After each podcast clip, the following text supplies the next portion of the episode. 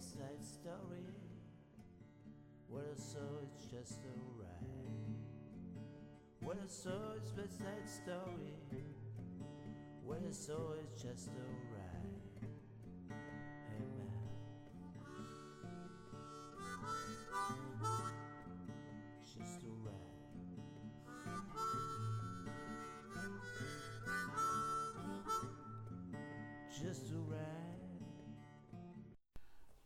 Ich grüße Sie ganz herzlich hier zu dieser allerersten Folge des ITGIFO Podcasts aus Wuppertal. Mein Name ist Heiko Schnickmann, ich bin Historiker, Germanist, Erziehungswissenschaftler und Umweltwissenschaftler. Das habe ich alles studiert und auch einen Abschluss dazu bekommen. Ich habe allerdings auch noch viel mehr studiert aus Interesse.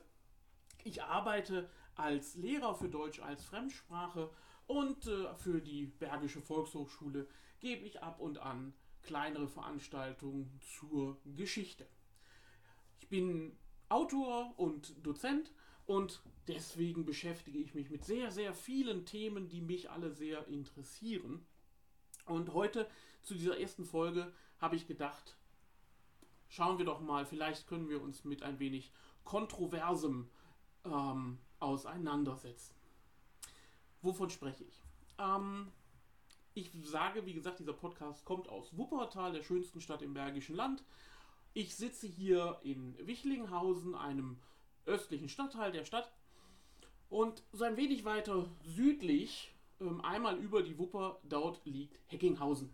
Meine Frau geht dort regelmäßig zum Sport. In dieser Stra in Heckinghausen, in diesem Stadtteil, gibt es eine Straße, darin befindet sich der Heckinghauser Gaskessel ein wunderschönes äh, Teil Industriekultur, das dort steht und in den letzten Jahren aufgebaut worden ist, äh, so dass man sich diesen Gaskessel nicht nur von außen anschauen kann, sondern eben auch von innen. In diesem Gaskessel befindet sich unter anderem das Sportstudio meiner Frau.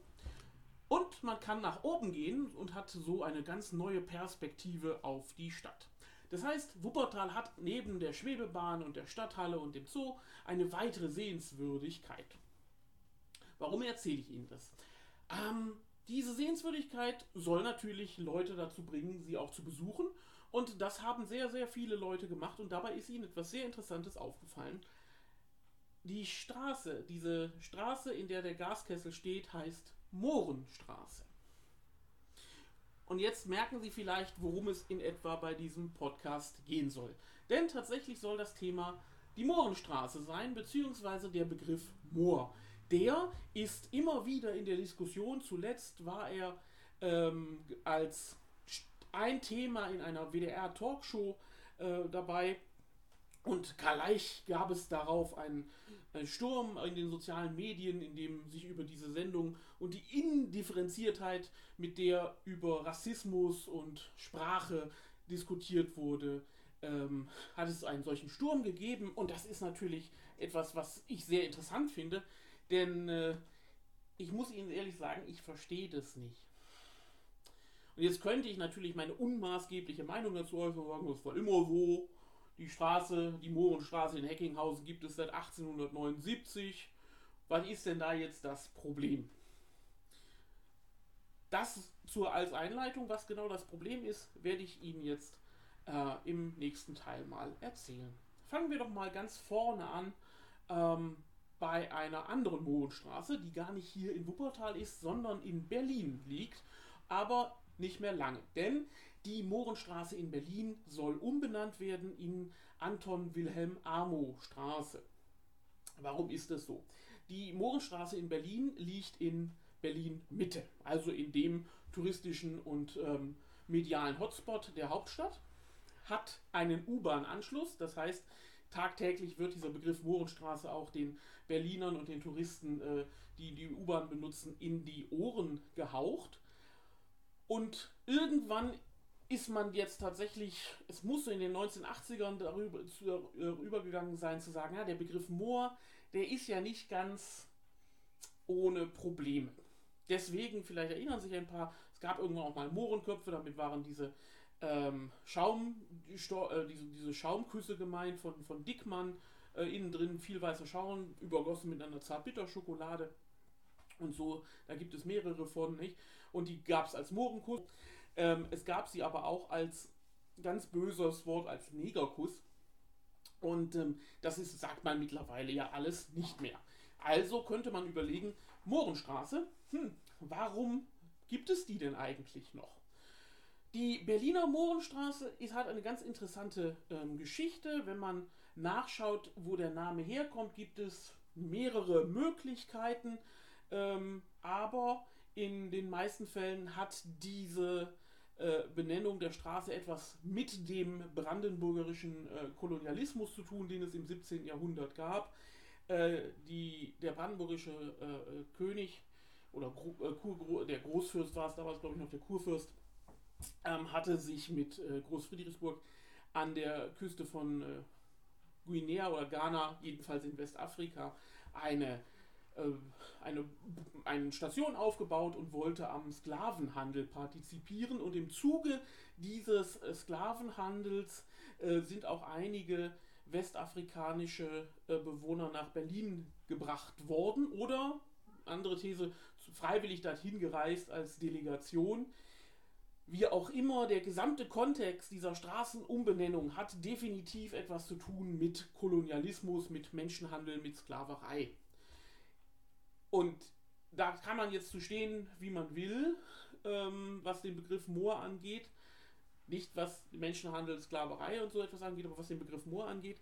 Äh, man merkt, die, diese Straße ist historisch belastet. Also in dieser Straße soll, äh, sollen ein paar Schwarzafrikaner ähm, übernachtet haben, entweder wenn es eine Dele Delegation war oder sie waren dort gegen ihren Willen untergebracht oder man stellte ihnen ein Quartier zur Verfügung, äh, weil sie dann doch freiwillig in Berlin waren, aber ursprünglich mal gegen ihren Willen aus Afrika äh, nach Europa gebracht worden sind und so etwas. Also man merkt ganz klar einen kolonialen Bezug und dieser koloniale Bezug, der ist äh, gegeben und daher lohnt es sich absolut über eine Umbenennung der Straße nachzudenken und diese Umbenennung gegebenenfalls auch durchzuführen. Damit ist dagegen ist überhaupt nichts zu sagen. Diese Meinung kann man haben und äh, die ist auch absolut legitim. Die Umbenennung in Anton Wilhelm Amo Straße ähm, halte ich auch für sehr, sehr spannend. Ähm, Anton Wilhelm Amo hat zwar mit Berlin gar nichts zu tun, aber Anton Wilhelm Amo war der erste, ja, dunkelhäutige afrodeutsche Philosoph, lebte im frühen 18. Jahrhundert, äh, war als Kind tatsächlich aus äh, Afrika nach Deutschland gekommen, zunächst in Wolfenbüttel beim, beim, beim Herzog gewesen oder in Braunschweig, da auf jeden Fall im Niedersächsischen untergebracht und an diesem Hof ähm, ist es nicht ganz klar, warum, ob, warum man es gemacht hat. Es kann eventuell ein Experiment gewesen sein, äh, nach dem Motto, wir wollen mal schauen, ob man den, äh, äh ob man den Schwarzen auch äh, irgendwie zu einem europäischen zum Europäer qua Bildung machen kann, also so als, als rassistisches Experiment quasi, ähm, hat man, wäre die eine Möglichkeit, vielleicht war die andere auch tatsächlich, man hat relativ früh gemerkt, er ist sehr begabt und wollte diese Bega dieses Begabtsein fördern, wie es im 18. Jahrhundert häufig äh, passiert ist. Ein einfaches Beispiel dafür wären äh, zahlreiche deutsche Schriftsteller oder der äh, berühmte englische Seefahrer Captain Cook, der auch aus einfachen Verhältnissen kam, durch besonderes Talent aufgefallen ist und dann durch ähm, den niederen Adel und später durch ein paar Kaufleute gefördert wurde, bis er hin in die Marine kam. Also man weiß nicht genau, handelt es sich irgendwie wirklich um so ein rassistisches Experiment. Wir gucken mal, ob der Schwarze tatsächlich europäische Bildung haben kann. Ähm, oder man merkte, er war sehr begabt und wollte diese Begabung in irgendeiner Art und Weise fördern. Das sind die zwei Möglichkeiten, die es für Amo gegeben hat. Und äh, was auch immer die Intention war, es zeigte sich recht schnell, dass es tatsächlich gelang. Äh, Anton Wilhelm Amo studierte Philosophie in ähm, Halle und in Wittenberg und äh, schrieb auch dort seine Promotion, wurde Privatdozent, unter anderem auch in Jena. Wie dem auch sei, es klappte nicht so ganz und äh, er hatte einige Rückschläge zu machen. Es gab aber einen großen Rückschlag. Ähm, es gab nämlich einen Rhetorikprofessor, der hieß Philippi, und der hatte, dem ist was aufgefallen, denn äh, Anton Wilhelm Amo hatte sich äh, verliebt. Und die Dame, in die er sich verliebt hatte, hat scheinbar das Gesuch dieses äh, äh, Philosophen abgelehnt, aus welchen Gründen auch immer, das wissen wir nicht. Aber an, äh, der Herr Philippi, der das äh, mitgekriegt hatte, der hatte dazu etwas zu erzählen gehabt. Und er wollte unbedingt, dass äh, Amo äh, verschwindet, scheinbar. Auf jeden Fall hat er sich diese Geschichte genommen und hat zwei Briefe geschrieben in Reimform und veröffentlicht in einer Zeitschrift, die er hatte. Und in diesen Briefen hat er einmal den, den, den Heiratsantrag von Amo ja, nachgeschrieben und dann einmal die Antwort der Dame, die ablehnende Antwort der Dame formuliert. Und das Interessante daran war eben, ähm, er hat da mit rassistischen Klischees gespielt in diesem Brief, in der, gerade in der ablehnenden ähm, Antwort der Dame steht dann zum Beispiel drin, ein Schwarzer könne unter Weißen niemals glücklich sein, eine Verbindung zwischen den beiden hätte keine Zukunft und so etwas. Also etwas, was auch persönlich, also wirklich sehr, sehr, sehr böse war. Egal äh, zu welchem Zeitpunkt. Und es sollte auch so sein, denn diese Zeitschrift des Rhetorikprofessors Philippi war ein Spottblatt. Danach wissen wir von Amo relativ wenig, außer dass es irgendwann einen holländischen Seefahrer gab, der ihn an der Küste Ghanas wieder ähm, ja, getroffen hat. Der wusste von diesem äh, Philosophen und der traf ihn in Ghana und hat das Ganze aufgeschrieben und dort ist Anton Philipp Amo auch gestorben und beerdigt. Das Grab kann man heute sogar noch sehen. Ähm, scheinbar ist Amo tatsächlich zurückgekehrt in seine ähm, Heimat und, äh, und Grund dafür mag zum einen eben gewesen sein die Tatsache, dass äh, dieser Philippi-Brief äh, äh umherging und ähm, das andere eben, dass er akademisch nicht weiterkam und keinen Förderer fand. Nach einem solchen Menschen, der durchaus was für die Philosophie äh, getan hat, wir haben wenige seiner Schriften sind erhalten, aber es gibt so ein paar. Interessanterweise hat er ähm, eine, eine Abschlussarbeit geschrieben über äh, die rechtliche Stellung des Mohren, im, im, im, also die Stellung des Mohren im, im deutschen Recht. Ähm, auf Latein natürlich. Er hat das auf Latein geschrieben. Es gab ein paar Menschen, die haben sich über die Umbenennung der Mohrenstraße lustig gemacht, eben darauf hingewiesen, dass die, der Autor des Buches, äh, nachdem jetzt die Straße benannt wird, also der Namenspatron, der zukünftige Anton Wilhelm Amo, eben ein Buch geschrieben habe über die Rechtsstellung des Mohren. Ähm, ja, das hat er, aber auf Latein, wie sich das damals gehörte im 18. Jahrhundert. Und deswegen heißt es natürlich dann auch ähm, nicht über des Moren, sondern Demorii oder so etwas oder Demaurii.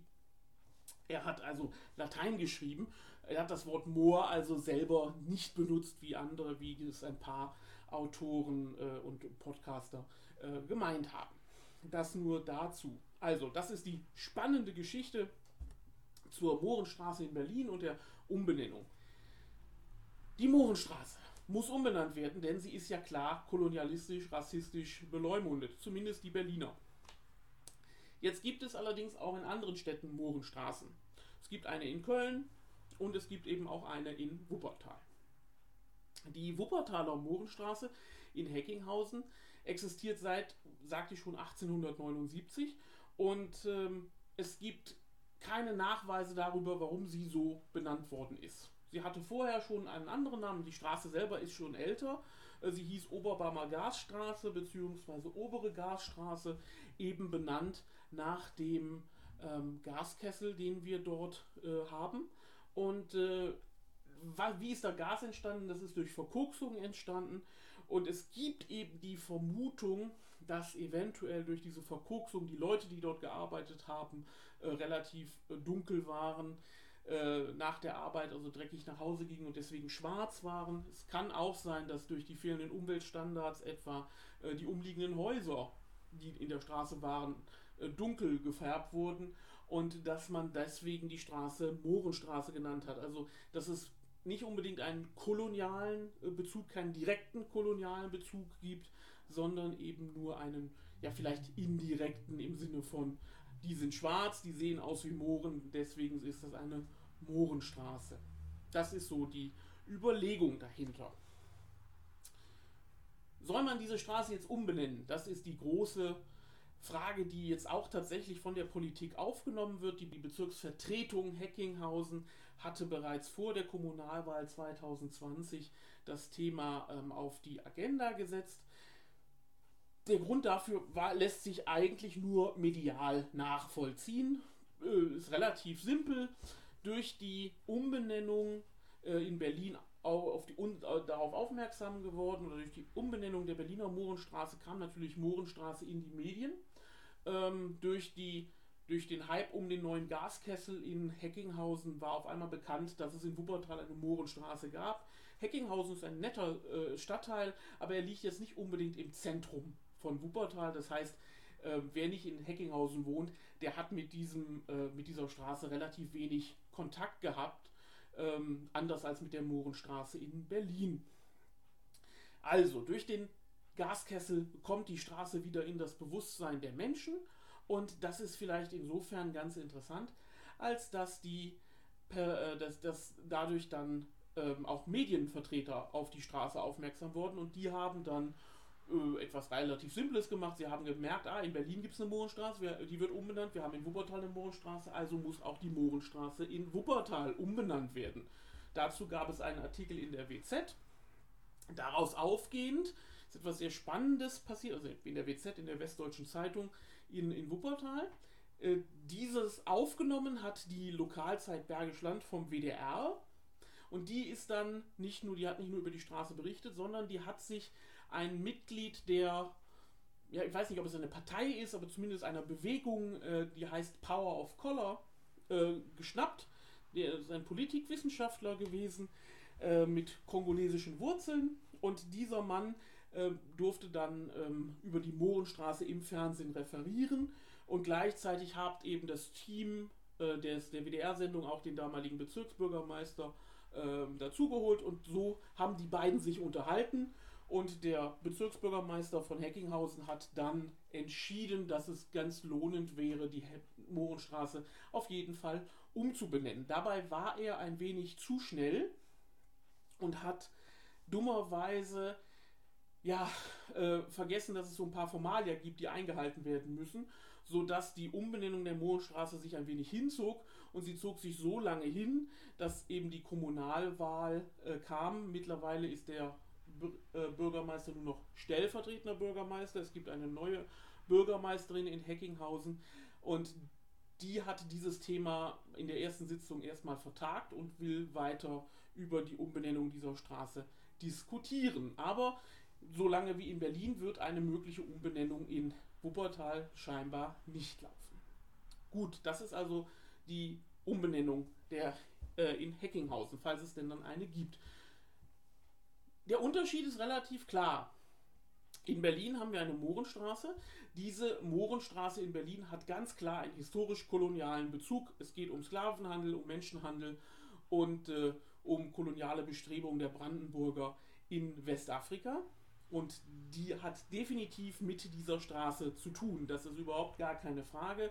Und wenn man sich gegen den Kolonialismus, ähm, wenn man sich mit dem auseinandersetzen möchte und kritisch auseinandersetzen möchte, dann ist eine Umbenennung einer dieser Mohrenstraße durchaus äh, nachzuvollziehen. Und dass sie dann in Amo-Straße umbenannt wird, ähm, passt wunderbar äh, und hat durchaus Sinn. In Heckinghausen haben wir eine Straße, wo wir nicht wissen, warum sie Mohrenstraße heißt. Wir wissen, dass der koloniale Bezug höchstens indirekt ist, über Weltwissen, nämlich eben dadurch, dass man sagt, ah, schwarze Menschen. Schwarze Menschen heißen Mohren, also ist das eine Mohrenstraße. Und äh, damit ist es nicht ganz so eindeutig.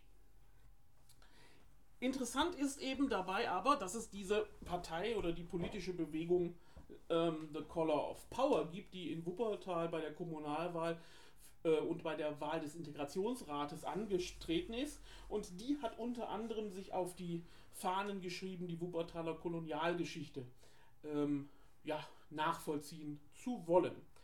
Deswegen heute dieser erste, erste Folge des äh, ITGFO Podcasts zum Thema Moor. Wir machen also eine kleine Begriffsgeschichte und immer dann, wenn ich äh, Begriffsgeschichte suche, habe ich ein schönes, dickes, blaues Buch in meiner Bibliothek. Das ist der kluge ein Wörterbuch zur Etymologie und da steht natürlich auch das Wort Moor drin. Ich lese einmal aus dem Kluge vor, das ist so das Standardwerk der Etymologie. Moor im 8. Jahrhundert, Mittelhochdeutsch Moor oder Moore, Althochdeutsch Moor, entlehnt aus ähm, ja, Lateinisch Maurus, Maure, Nordwestafrikaner.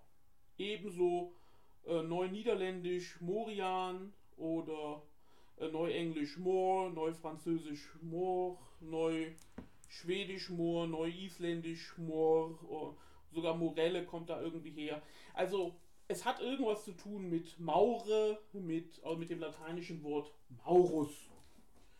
Das ist ja schon mal gut zu wissen. Jetzt müsste man wissen, was heißt das Wort Maurus. Und das ist sehr interessant. Denn was macht man in der heutigen Zeit, wenn man sucht, ein, herauszufinden, wie ein Wort, welche Geschichte hinter einem Wort steht? Man googelt und findet dann relativ schnell einen Wikipedia-Eintrag. Der Wikipedia-Eintrag zu Maurus ähm, ist insofern ganz interessant, weil er die Herkunft angibt, aber das ist relativ problematisch. Ich lese mal zu diesem Maurus-Begriff vor. Herkunft, der Name ist die lateinische Form des griechischen Namen äh, Mauros und heißt übersetzt voraussehend bzw. der Seher, in Klammern ursprüngliche Bedeutung dunkel. Punkt. Gut, das wäre jetzt nichts Neues, dass es im Lateinischen ein paar Wörter gibt, die irgendwie aus dem Griechischen übernommen sind, ähm, dürfte einen jetzt nicht groß verwundern. Aber wenn man recherchiert im Internet und gerade auch bei Wikipedia, muss man immer an zwei Dinge denken. Erstens, jeder darf bei Wikipedia irgendwas reinschreiben.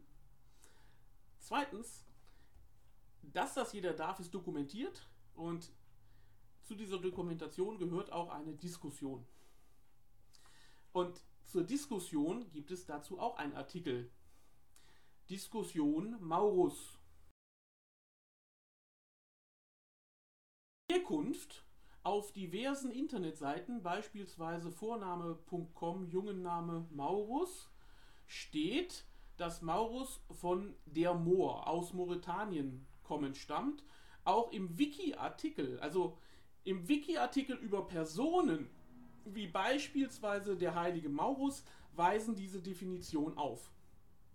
Was ist nun richtig? Könnte der Autor dieses Artikels bitte die Quelle für seine Namensdefinition offenlegen? Und er schreibt noch was Interessantes. Die Schreibung und die Bedeutung des altgriechischen Mauros ist offensichtlich nicht korrekt. Mauros, eigentlich gleich Amauros, muss mit einem Zirkumflex geschrieben werden und bedeutet dunkel, düster. Ob es über diese Konnotation verdunkelt, blind auch zur Bedeutung blinder Seher kommt, müsste noch geprüft werden. Das heißt, wir haben es bei diesem Wikipedia-Artikel, den man anschauen kann, wenn es wirklich nur um das Wort geht, nicht um die Namensherkunft, sondern nur um das Wort, haben wir eine durchaus äh, streitwürdige, diskussionswürdige Wortherkunft. Und das erkennt der Wikipedia-Artikel zumindest die Diskussion auch selber schon an.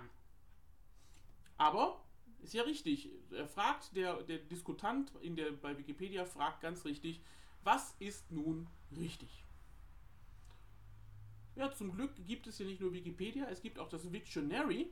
Und wenn man sich das auf Englisch anschaut, eben zum Begriff Mauros, dann kann man dazu ähm, finden, ich übersetze, ähm, alternative Form ist Amaros, Etymologie, ähm, möglicherweise ein natürlicher oder nativer indigener Name der Mauren von einem Berberdialekt oder verbunden mit Amauros, dunkel oder dunkelnd und dann vom proto-indoeuropäischen Wort Merk, äh, etwas verdunkeln oder dunkel sein, wurde es zum, Pro, äh, zum proto-germanischen Merkus, dunkel, und dann albanisch zum Beispiel Murk, auch dunkel. Ganz wichtig ist aber jetzt das folgende. Wie auch immer, das Adjektiv gibt es nur im Spätgriechischen und kann daher selber kommen von einer Verble von, von dem Namen des Volkes selber oder eben umgedreht. Das heißt, etymologisch, äh, etymologisch gibt es zwei Möglichkeiten. Entweder es kommt tatsächlich von diesem Dunkel und geht dann über auf, auf die Leute, die dunkle Hautfarbe haben. Oder es kommt von Menschen, die sich selbst so bezeichnet haben und ist dann ins Griechische, eventuell sogar erst ins Lateinische gekommen.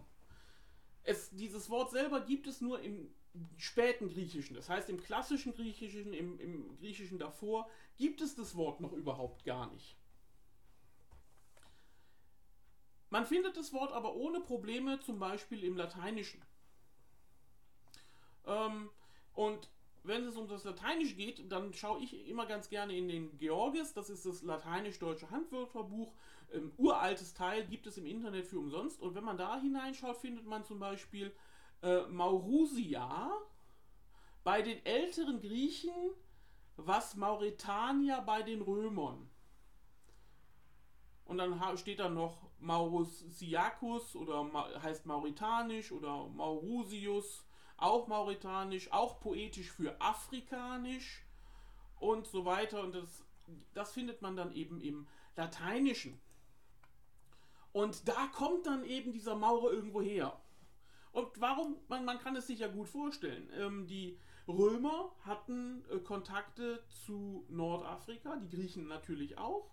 Ähm, das aber hier entweder durch von den Griechen selber oder von den, von den Römern ähm, und dann vielleicht in das Griechische übertragen, wer weiß, äh, der Name eines äh, Berbervolkes genommen worden ist. Und der wurde dann in das Lateinische ähm, übernommen. Das haben, die Latei das haben die Römer zum Beispiel öfter gemacht.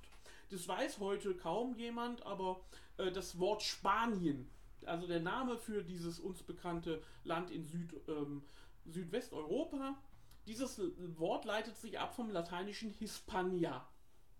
Und wenn man dann schaut, wo dieses Wort herkommt, das ist eine ganz lustige Geschichte. Äh, das kommt nämlich aus dem Phönizischen ähm, von Ischapanin quasi. Ich kann kein Phönizisch, aber so habe ich es irgendwie gelesen. Ähm, Ispanien, Hispania und das heißt eigentlich Land äh, der Kliffschiffer. Wenn Sie nicht wissen, was ein Klippschiffer ist, das ist im Prinzip ein Kaninchen ohne lange Ohren. Die sind sehr heimisch im Nahen Osten, im Gebiet äh, von Jordanien und dem Heiligen Land. Und da gibt es eben diese, diese Viecher, Klippschiffer, die auch in der Bibel vorkommen. Und äh, nach der Eiszeit gab es in Europa keine Kaninchen mehr, außer in Spanien. Und da gab es die relativ häufig. Und als die äh, Phönizier in Spanien landeten, um dort eine Kolonie zu bilden, ist, ist, in, ist dieses Viech ihnen aufgetaucht, eben dieses Kaninchen. Und sie hatten es assoziiert mit ihrem Klippschiffer und haben es dann Land der Klippschiffer genannt. Und daraus wurde dann Hispania oder eben heute Spanien. Also die Römer haben sehr gerne Begriffe übernommen von äh, Leuten, von, von anderen Völkern, wenn sie da etwas erobert haben. Ich habe auch einen, ähm, ich sagte, ich bin Deu Lehrer für Deutsch als Fremdsprache, ich habe einen Schüler aus Marokko einmal gefragt, ob der sich zufällig mit berbischen Sprachen auskenne oder ob er jemanden kenne, der das tut und wie das so ist. Äh, er kannte tatsächlich jemanden. Da habe ich ihn gefragt, ob es denn dieses Wort Moor, Maurus oder so etwas, irgendwas Verwandtes im, im, in den Berbersprachen dort gäbe. Und er erkundigte sich und sagte, sein Kollege hätte ihm tatsächlich gesagt, es handelt sich dabei um eine, äh, ein, ein Volk, äh, damit werden extrem dunkle äh, Mitglieder der, Ber der Berbervölker äh, bezeichnet. Denn das ist vielleicht etwas, was ich noch erwähnen muss. Wenn ich von Mauretanien spreche oder wenn die Römer von Mauretanien sprechen, dann meinen die nicht das heutige Mauretanien, sondern die meinen natürlich das Mauretanien, ähm, das sich in ganz, das, das, das heute das Mar Königreich Marokko ist. Also davon hat ähm, der mir mein Schüler eben erzählt. Und jetzt muss man dann natürlich aufpassen. Ja? Da liegen 1000, 2000 Jahre äh, Geschichte zwischen. Es kann natürlich sein, dass in den heutigen Berbersprachen das Wort Maurus ähm, aus dem Lateinischen übernommen worden ist und deswegen das bedeutet. Es kann aber auch sein, dass es tatsächlich ein Sprachrelikt ist, das da äh, übernommen worden ist. Also, wir wissen es nicht genau, wo das Wort Moor herkommt, aber eine Sache ist relativ klar. Ähm, es gibt es erst sehr, sehr spät im Griechischen. Es ist vorher nicht äh, benannt, benannt, schon gar nicht in der Funktion als, äh, als dunkel oder sehr. Es gibt es sehr spät erst im Griechischen und man kann sich eigentlich kaum vorstellen, dass eine äh, Sprache, in der das Licht äh, eine so wichtige Rolle spielt. Nicht? Denken wir an Platons Höhlengleichnis oder so etwas, wo tatsächlich irgendwie so an das Licht gedacht wird, an das Philosophieren, dass da das Gegenteil von Helligkeit, nämlich das Dunkle, nicht irgendwie vorher schon auftaucht mit einem anderen Begriff. Also dieses Amoros, dieses Mauros äh, im Griechischen zu verorten, halte ich für äh, relativ unwahrscheinlich als griechischen Ursprung. Ähm, auch lateinisch, warum, so, es heißt wirklich, wenn Sie, wenn Sie nachschauen, Mauros im, Maurus im Lateinischen finden Sie nur als Übersetzung von Mauretanier. Ich habe auch extra nochmal nachgeschaut, äh, ob es nicht nur im Wörterbuch, sondern auch in ein paar lateinischen Texten, wenn Sie dort nach Maurus suchen, finden Sie es in den meisten Fällen immer, na nicht in den meisten Fällen, in allen Fällen, die ich untersucht habe, immer im Zusammenhang mit ähm, Nubiern, mit Afrikanern, mit äh, dunkelhäutigen Menschen. Sie finden es niemals irgendwie als Adjektiv für dunkel. Das gibt es in diesen alten lateinischen Texten so gar nicht und ich habe mir den alten Livius vorgenommen, zum Beispiel, da steht es eben so drin und so etwas. Also, das Wort Maurus Mau kommt, steht für Bewohner aus Mauretanien. Das heißt, es steht für Afrikaner. Es handelt sich damit also ähm, um eine sehr, sehr, sehr, sehr, sehr alte Bezeichnung. Über 2000 Jahre alt. Äh, 2500 Jahre alt, eventuell sogar noch älter. Und es handelt sich vor allen Dingen um eine Selbstbezeichnung eines Berbervolkes. Das ist schon mal ganz wichtig. Darum kümmern wir uns noch. Also wir haben es zu tun mit einem Wort, das sehr alt ist, das es in verschiedenen Sprachen gibt und das nicht dunkel bedeutet, sondern in erster Linie einmal ja, Bewohner Nordwestafrikas und bei dem es sich irgendwo um eine Eigenbezeichnung handelt. Jetzt hatte ich im Kluge gerade vorgelesen, seit dem 8. Jahrhundert ist das Wort in seiner Version Moor im Althochdeutschen belegt und äh, da bleibt es dann auch. Es wird dann zu Moor oder Moore und geht dann weiter zum Moor im Neuhochdeutschen. Jetzt kann man sich dieses Wort angucken und in dem Kluge bleiben. Da äh, haben wir aber nur einen kurzen Überblick. Oder man schaut sich das deutsche Wörterbuch der Brüder Grimm an. Auch das ist so ein Spezialwissen, das eigentlich nur Germanisten haben und Historiker manchmal dass die Brüder Grimm eben nicht nur Märchen geschrieben haben, sondern auch ein Wörterbuch. Relativ dick und da haben die so mal sich angeschaut, welche Wörter es gibt und dafür Beispiele gesucht. Und das Wort Moor steht bei denen auch. Was schreiben sie dort? Moor. Und da steht dann Mauros oder Äthiopos. Althochdeutsch Moor, Plural Mori, eigentlich nur von den schwarzbraunen Bewohnern Mauretaniens, lateinisch Mauri aber auch auf die dunkelfarbigen Bewohner Nordafrikas überhaupt übertragen. Aber immer geht es um den Maurus, es geht immer um einen Menschen. Es geht niemals darum zu sagen, es handelt sich da um einen schwarzen, äh, um, um die schwarze Farbe oder so etwas, sondern es geht immer um die Bewohner Mauretaniens, um dunkelhäutige Menschen aus Nordafrika und dann geografisch erweitert ähm, auf Menschen aus Afrika bzw. aus dem Nahen Osten, wir befinden uns, wenn wir hier sprechen, vom Mittelalter. Das darf man nicht vergessen. Die hatten noch keine Erkenntnisse ähm, über, äh, also keine weiteren Erkenntnisse über die Geografie der, der Erde oder der Kontinente. Afrika und Asien, das war für viele damals äh, sogar eins. Also da muss man, da muss man ganz klar ähm, aufpassen, wenn man da von Mauretanien gesprochen wird. Ob man da jetzt Af bis heute sagen wir ganz oft äh, Afrika und reden von einem Land, obwohl es da eben über 50 Staaten gibt. Und da muss man halt dann aufpassen. Das ist äh, äh, etwas, was im Umgangston da ist und das kann man jetzt doof finden, das kann man rassistisch nennen oder was auch immer. Äh, aber in erster Linie hat es was damit zu tun, wie Leute sprechen und Leute überlegen nicht immer beim Sprechen. Nicht jeder kann äh, sprechend denken. Das geht nicht. Und deswegen Mauretanier, Äthiopier, Afrikaner, das ist für viele Leute erst einmal eins gewesen. Egal, wo das Wort dann herkommt. So. Und das ist das, was die äh, Brüder Grimm aufgeschrieben haben. Und wenn man da diesen Text dann weiterkommt, ich muss das nicht alles vorlesen, aber dann gibt es auch zum Beispiel sowas, als Bezeichnung für den Angehörigen eines bestimmten Volkes, gewöhnlich der Äthiopier. Ähm, es gibt aber auch, und das ist noch viel wichtiger, dieses Wort Moor. Ja, das wechselt irgendwann. Denn wir erinnern uns, im Griechischen heißt es ja irgendwann tatsächlich, Amoros ist dunkel. Und das passiert im Deutschen auch.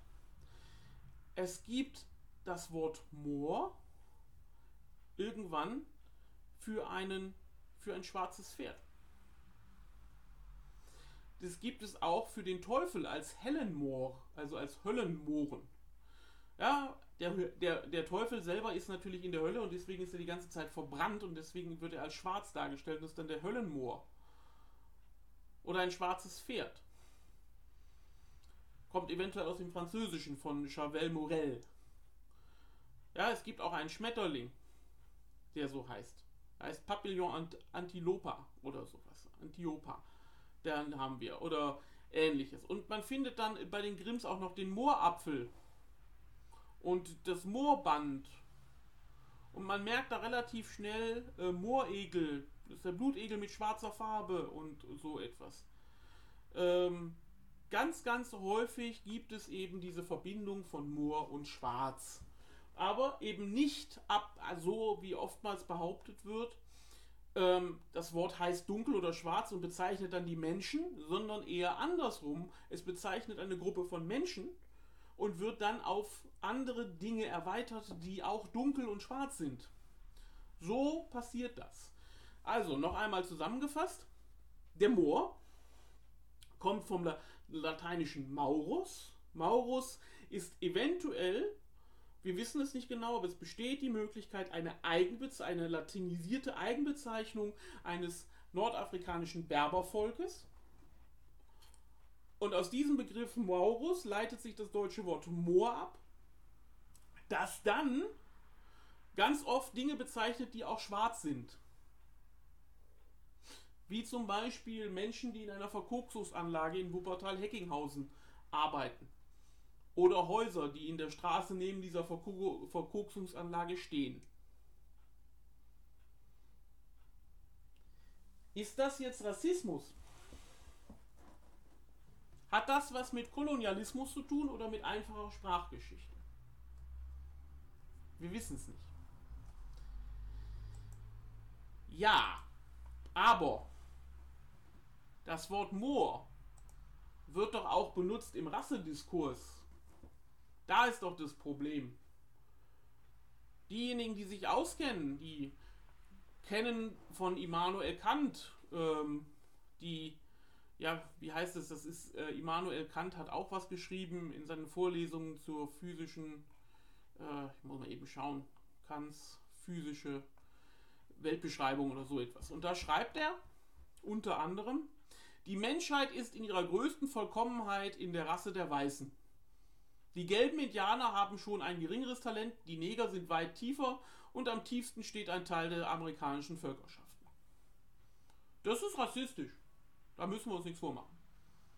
Muss man auch nicht weiter drüber nachdenken. Der Immanuel Kant war ein Rassist, wie fast alle Denker des 18. Jahrhunderts Rassisten waren. Es gibt da so ein paar Ausnahmen, die haben gesagt, das ist alles Quatsch, aber im Großen und Ganzen war das so. Das sind Rassisten gewesen. Und Kant war auch einer davon. Aber den Satz, den ich hier gerade zitiert habe, ist der häufig zitierte Satz von Immanuel Kant im Zusammenhang mit Rassismus.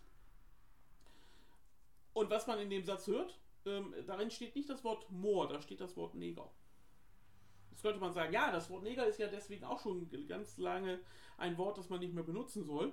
Und äh, ja, ist richtig.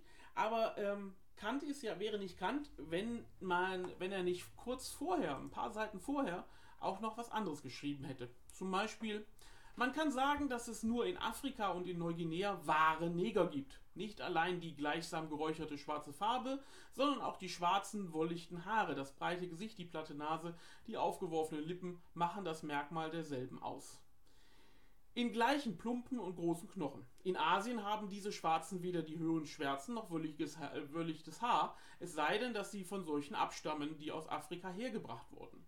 In Amerika ist kein Nationalschwarzer, die Gesichtsfarbe ist kupferfarbig, das Haar ist glatt. Es sind aber große Geschlechter, die vom afrikanischen Moorensklaven abstammen. Da haben wir's. Da ist der Moor. Moorensklaven. In Afrika nennt man Mohren solche Braune, die von den Mauren abstammen. Die eigentlichen Schwarzen aber sind Neger.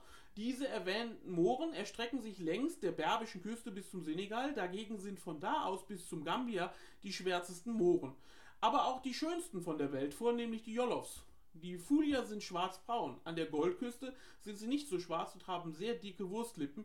Die von Kongo und Angola bis Cap Negro ähm, sind es etwas weniger. Die Hottentotten sind nur schwarzbraun, doch haben sie sonst eine ziemlich moorische Gestalt. Auf der anderen Seite nämlich, der östlichen, sind die Kaffern keine wahren Neger, ingleichen die Abessinier. Sie merken, Immanuel Kant hat sich durchaus Gedanken gemacht und er benutzt alle möglichen Wörter, um unter anderem auch zu differenzieren zwischen verschiedenen, ähm, äh, verschiedenen Völkerschaften, die er in Afrika ähm, und anderswo auf der Welt vermuten möchte. Das bedeutet, Immanuel Kant äh, nutzt alle Wörter für das, was er dort macht für seinen Rassendiskurs. Und nicht nur er benutzt das, das ist bei allen so, diese Wörter werden benutzt, um zu differenzieren. Die Tatsache also, dass Kant von Negern spricht und von Mohren, soll dazu führen, dass der Rassendiskurs hier, ähm, also Kant ist ein Beispiel für den Rassendiskurs natürlich und das soll dazu führen, dass man sagt, diese Wörter sind rassistisch aufgeladen. Wer genau zugehört hat, weiß, dass Immanuel Kant auch von Schwarzen spricht. Und das Wort Schwarz, ähm, das ist von afrodeutschen politischen Aktivisten in der Großschreibung, also ganz der deutschen ähm, Grammatik- und Rechtschreibkonvention äh, äh, entgegengestellt, äh, wird dieses Wort ganz gerne benutzt, um eine politische Aussage zu machen. Also man spricht dann von schwarzen Menschen und schreibt das S groß in Anlehnung an Black People, äh, wie das äh, zum Beispiel in Amerika passiert. Und dann wird das S groß geschrieben. Und wenn man das S dann nicht groß schreibt, dann ist das ein Fehler und es gibt einen riesen Aufstand und es ist alles ganz, ganz schlimm. Also, wir haben dieses Wort.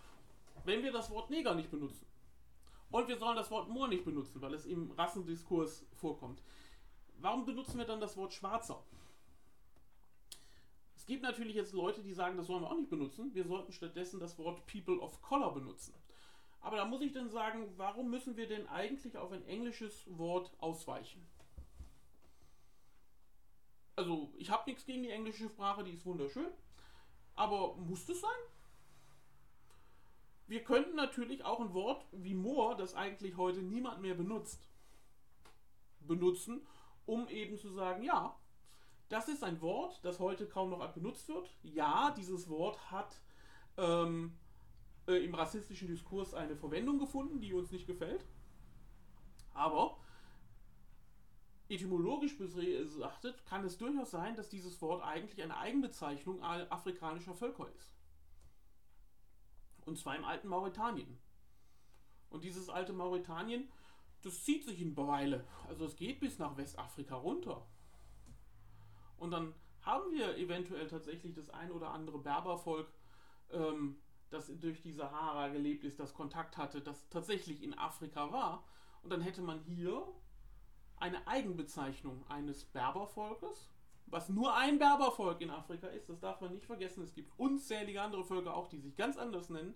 Aber es hätte innerhalb der deutschen Sprache ein Wort, das international existiert, weil es eventuell eine Eigenbezeichnung ist, die es irgendwie in das indoeuropäische ähm, Sprachengemisch geschafft hat. Und in seiner Form als Moor weiterhin existiert das hätte durchaus ähm, Charme. Das könnte man überlegen. Denn das Wort Moor ist eben nicht nur negativ belegt. Das würde man ja eventuell vermuten. Ähm, wenn man zum Beispiel in die mittelalterliche Literatur guckt, findet man das Wort Moor auch, und zwar an relativ prominenter Stelle. Wolfram von Eschenbach zum Beispiel hat in seinem Parsival im ersten Buch, äh, im ersten Teil dieses Buches äh, durchaus auch mal über Mohren gesprochen. Das hat unter anderem damit zu tun, dass ähm, er, der Parsival, einen Vater hat, nämlich Gachmuret. Und Gachmuret, da, um den geht es eigentlich in diesem ersten Teil, der äh, reist auch durch die Welt und äh, landet unter anderem in Sasamank. Und äh, dort heißt es, die gesamte Bevölkerung der Stadt, Frauen und Männer, bestand aus Mohren und Morinnen. Unser Edelmann sah viele zerborstene, von Lanzen arg durchstochene Schilde an Hauswänden und Türen hängen. Wehklagen und Schmerzensschreie waren zu hören, denn man hatte die Verwundeten bei den ärztlichen Kunst vergebens und Genesung nicht zu erwarten war, der Kühlung wegen in die offenen Fenster gelegt. Man sah es ihnen an, dass sie sich mit dem Feinden gemessen hatten, so ergeht es eben denen, die nicht verweichen wollen. Viele Pferde von Lanzenstößen und Schwerthieben verletzt wurden ihm entgegengeführt. Der Weg war aber beiderseits von dunklen, schönen gesäumt, schwarz wie die Raben. Ja, wir haben in dieser kurzen Passage, das ist, für, ist ein mittelalterliches Epos, hier im Neuhochdeutschen, äh, in der Neuhochdeutschen Übertragung, haben wir in dieser Passage ein paar Sachen. Wir haben eine Stadt, die ist, besteht nur aus Schwarzen. Und diese Schwarzen scheinen vorher edel gekämpft zu haben. Aufrecht. Was fürs Mittelalter unglaublich wichtig ist. Und am Schluss sagt er dunkle, schöne. Schöne Menschen. Wer sich ein bisschen mit mittelalterlicher Literatur auskennt, der weiß vielleicht, dass Menschen, die äußerlich als schön beschrieben werden, in der mittelalterlichen Literatur auch innerlich, charakterlich schön sein sollen. Ähm, Wolfram macht das hier an dieser Stelle sehr schön, indem er eben beschreibt, dass dort Menschen leiden durch einen Kampf, den sie edel und gerecht geführt haben und dass sie deswegen eben auch äußerlich schön sind. Mohren, schön, also nicht negativ, sondern positiv konnotiert. Das geht auch noch weiter, denn Gachmuret, ja, der ähm, ist halt weiß und fällt deswegen in der Stadt auf. Und äh, unter anderem fällt er auch auf der Königin von diesem äh, Ort. Und äh, es kommt, wie es kommen muss. Die beiden treffen aufeinander. Und äh, ja, er spricht mit ihr und es passiert, dass die beiden miteinander im Bett landen. Und äh, aus diesem One-Night-Stand ergibt sich dann, dass äh, die Königin Belakane schwanger wird. Und ähm, Gahmuret muss dann auch ganz schnell wieder los, wie sich das für mittelalterlichen Ritter gehört. Und die Dame ist schwanger, gebiert einen Sohn, der heißt Feirefitz. Und daran sieht man manchmal, wie sehr das Mittelalter sich Sachen vorgestellt hat. Feirefitz hat ja eine schwarze Mutter und einen weißen Vater. Und äh, deswegen hat er Kuhflecken. Also er ist, er ist nicht irgendwie braun gemischt oder so etwas, sondern er hat weiße Flecken und schwarze Flecken.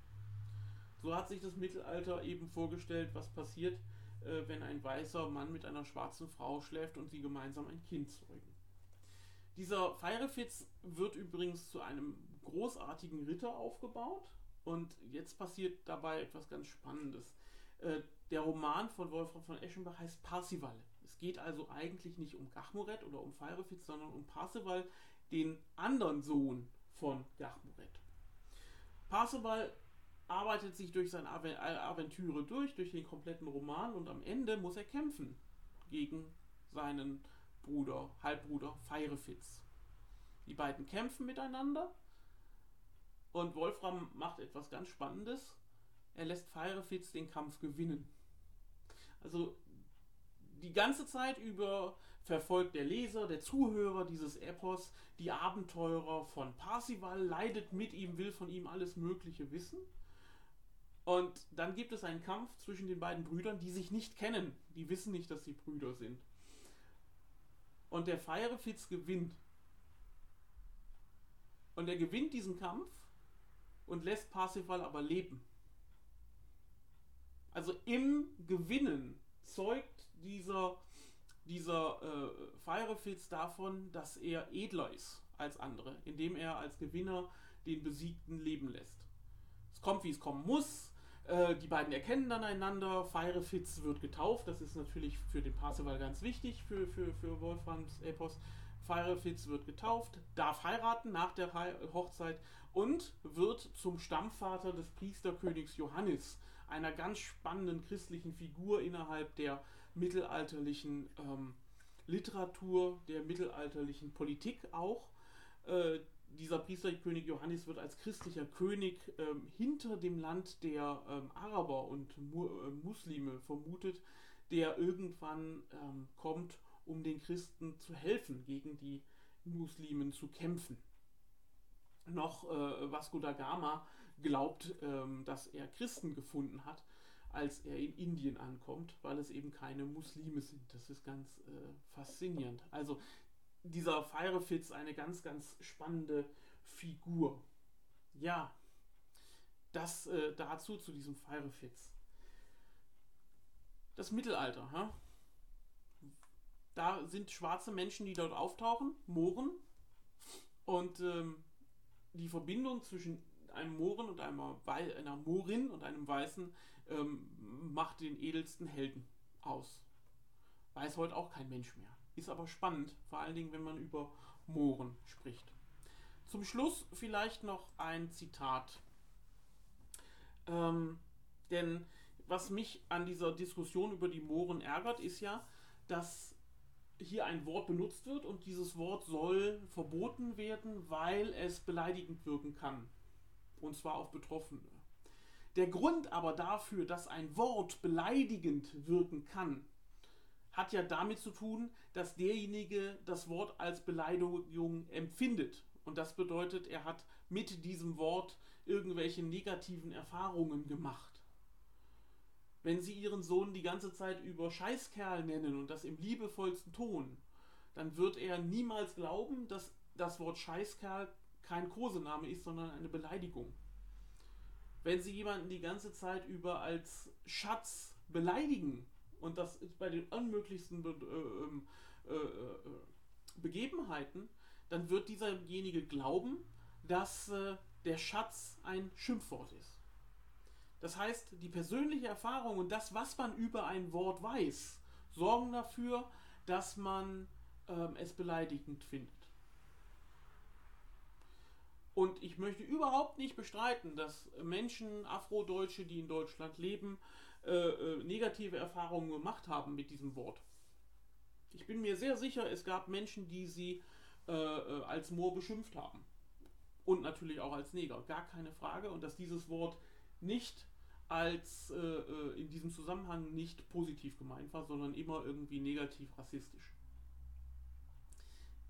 Da kann das Wort aber nichts für. Worte sind zwiegespalten. Ich zitiere da mal Ferdinand äh, de Saussure. Das ist der Vater der modernen Sprachwissenschaft und der hat geschrieben in seinem Buch über die Grundfragen der allgemeinen Sprachwissenschaft, da sagt er, das sprachliche Zeichen vereinigt in sich nicht einen Namen und eine Sache, sondern eine Vorstellung und ein Lautbild. Das Band, welches das Bezeichnete mit der Bezeichnung verknüpft, ist beliebig. Und da wir unter Zeichen das durch die assoziative Verbindung einer Bezeichnung mit einem Bezeichneten erzeugte ganz verstehen, so können wir dafür auch einfach sagen, das sprachliche Zeichen ist beliebig. Was auch immer die Faktoren der Umgestaltung eines solchen Wortes sein mögen, ob sie einzeln oder in Verbindung äh, laufen, sie laufen immer hinaus auf eine Verschiebung des Verhältnisses zwischen dem Bezeichneten und der Bezeichnung. Soweit Ferdinand de Saussure und wer das noch nicht ganz verstanden hat, es bedeutet einfach nur, was wir benennen mit einem Namen ist beliebig. Denn es geht, es ist, besteht die Möglichkeit, Wörter und ihre Bedeutung zu verändern. Und vielleicht können wir dazu übergehen, ein Wort wie Moor zu verändern und es zu benutzen. Dann bräuchten wir nicht ausweichen auf einen Anglizismus wie People of Color und wir müssten nicht dazu übergehen, Adjektive groß zu schreiben, weil es dann unsere Eigenbezeichnung ist und keine Fremdbezeichnung mehr. Fremdbezeichnungen kann man zu Eigenbezeichnungen machen. Und dafür muss man nicht unbedingt Wörter wegmachen, die wir nicht brauchen. Und man muss nicht unbedingt Straßen umbenennen, wenn es keinen ganz direkten kolonialen rassistischen Bezug gibt. Und in der Mohrenstraße in Heckinghausen gibt es einen äußerst interessanten etymologischen Bezug zu einem sehr, sehr alten Wort.